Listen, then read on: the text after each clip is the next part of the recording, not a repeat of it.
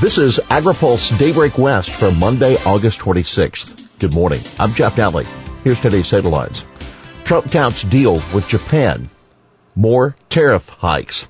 Becerra challenges EPA over ethics and demand for H2A slows. U.S. ag groups hail Japan trade deal. U.S. farm groups are already showing excitement about a deal struck with Japan that's expected to increase market access for a wide variety of ag commodities ranging from dairy to wine. Japan is our third largest agricultural market, said U.S. Trade Representative Robert Lighthizer. He's in France attending a G7 summit with President Donald Trump. They import about $14 billion worth of U.S. agriculture products, and this will open up markets to over 7 billion of those products. In the agriculture area, it will be a major benefit for beef, pork, wheat, dairy products, wine, ethanol, and a variety of other products. Trump said an agreement in principle has been reached, and the two countries hope to finalize it next month. AgriPulse first reported the pending deal on Saturday. This is much-needed good news on the agriculture trade front, according to American Farm Bureau Federation President Zippy Duvall. Top U.S. agricultural exports to Japan currently include beef, corn, pork, soybeans, and wheat. We appreciate the administration's work to secure greater access for these farm goods and others. We look forward to reviewing the details of the agreement.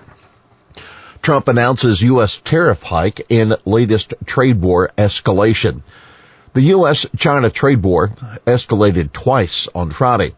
President Trump declared the U.S. would increase rates for existing tariffs on $250 billion in Chinese goods, as well as boost tariffs on $300 billion worth of imports that haven't yet been levied.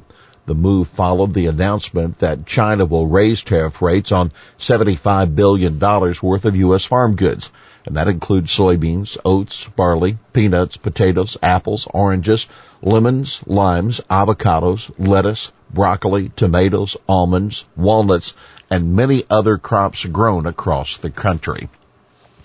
China's retaliation to hit West Coast hard. The latest tit-for-tat on tariffs between the U.S. and China has farm groups and others dismayed that the trade war may be spiraling out of control, and some of the hardest hit by the latest escalations are West Coast farmers. Friday started off with China announcing it would raise tariffs on $75 billion worth of U.S. goods by 5% to 10% and target scores of agriculture commodities. While some typical Midwest crops will be impacted, many more West Coast staples will bear much of the brunt. A list published by China's Commerce Ministry of thousands of products to be hit by higher tariffs includes fruits, vegetables, and tree nuts. The list includes spinach, avocados, grapes, lemons, limes, oranges, pears, apricots, peaches, plums, strawberries, watermelons, cantaloupes, tomatoes, apples, onions, garlic, lettuce, celery, carrots, turnips, olives, broccoli, cabbage, Brussels sprouts, almonds, walnuts, pistachios, Brazil nuts, cashews, macadamia nuts, chestnuts, and more. The escalation of the trade war did not stop there. Later in the day, President Trump announced a retaliation to China's retaliation. He declared via Twitter that the U.S. would increase rates on $550 billion worth of Chinese goods, $300 billion of which haven't even gone into effect yet. The Chinese tariff increases are set to be imposed September 1 and December 15, the same time the U.S. had planned its tariff increases. Trump tweeted his increase on existing tariffs will go into effect on October 1. Feinstein chides Trump as trade war escalates. California senior senator didn't hold back criticizing President Donald Trump after China imposed $75 billion in tariffs on ag products and U.S. goods Friday. Feinstein said our farmers, workers, and families can't afford to keep paying the price for the president's ill-conceived trade policies. California, our largest agriculture state until recently, sold more than $2 billion a year in agriculture products to China, including wine, nuts, and berries. Becerra challenges EPA over advisory committee. Attorney General Xavier Becerra expressed his support Friday for environmental justice groups suing the EPA over alleged ethics violations. Becerra joined 9 other attorneys general in filing an amicus brief supporting the plaintiffs. The lawsuit challenges an EPA directive prohibiting scientists receiving EPA grant money from serving on an advisory board. Becerra called it a blatant attempt to force independent academic scientists out and replace them with industry plants.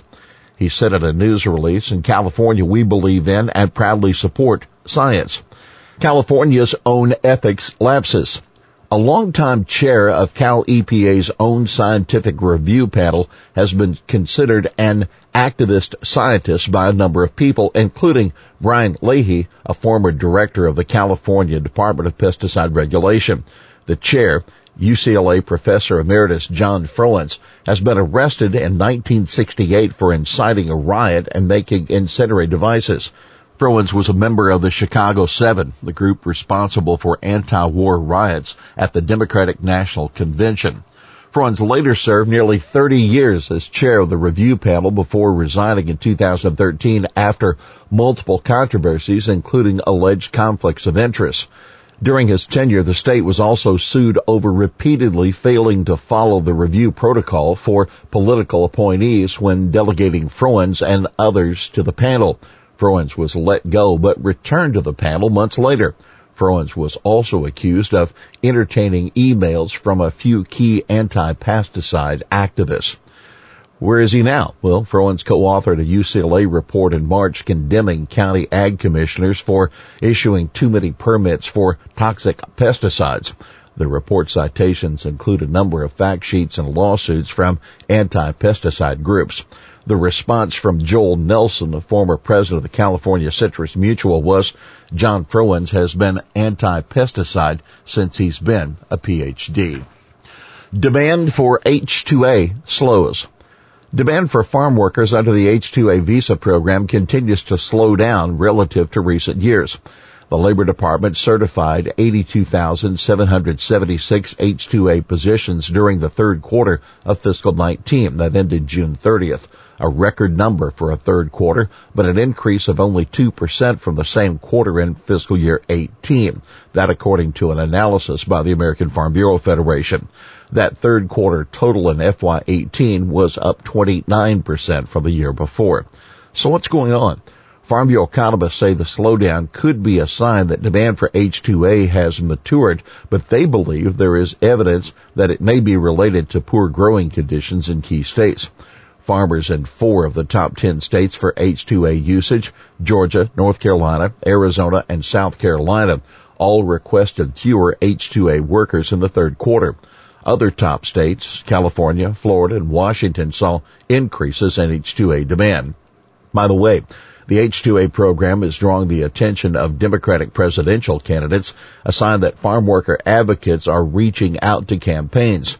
Senator Bernie Sanders' new Green New Deal plan calls for raising H-2A wage rates and providing the workers with a path to citizenship. Washington Governor Jay Inslee dropped out of the race last week shortly after releasing a rural economic plan that called for scrapping the Trump administration's planned overhaul of the H-2A visa program. Inslee also endorsed proposed heat restrictions for farm workers. California's water and labor issues push dairies to consolidate. California saw significant growth in milk production in the decade leading up to the recession, but it has been mostly in decline over the past 10 years. That is the result of a combination of water availability concerns and heightened labor regulations, according to a new report from Rabobank. California is tied with Idaho for the greatest number of large-scale dairies.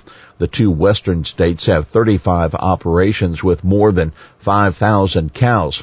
Both Idaho and Texas, which ranks second, have seen substantial growth over the last decade.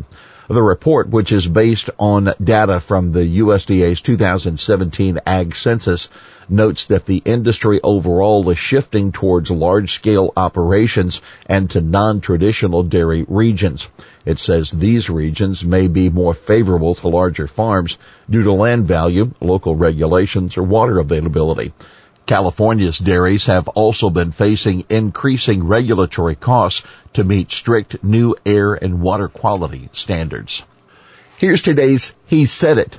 They are completely politicizing a process that is not new and is being carried out as it always has, while they claim the federal government is doing the very thing.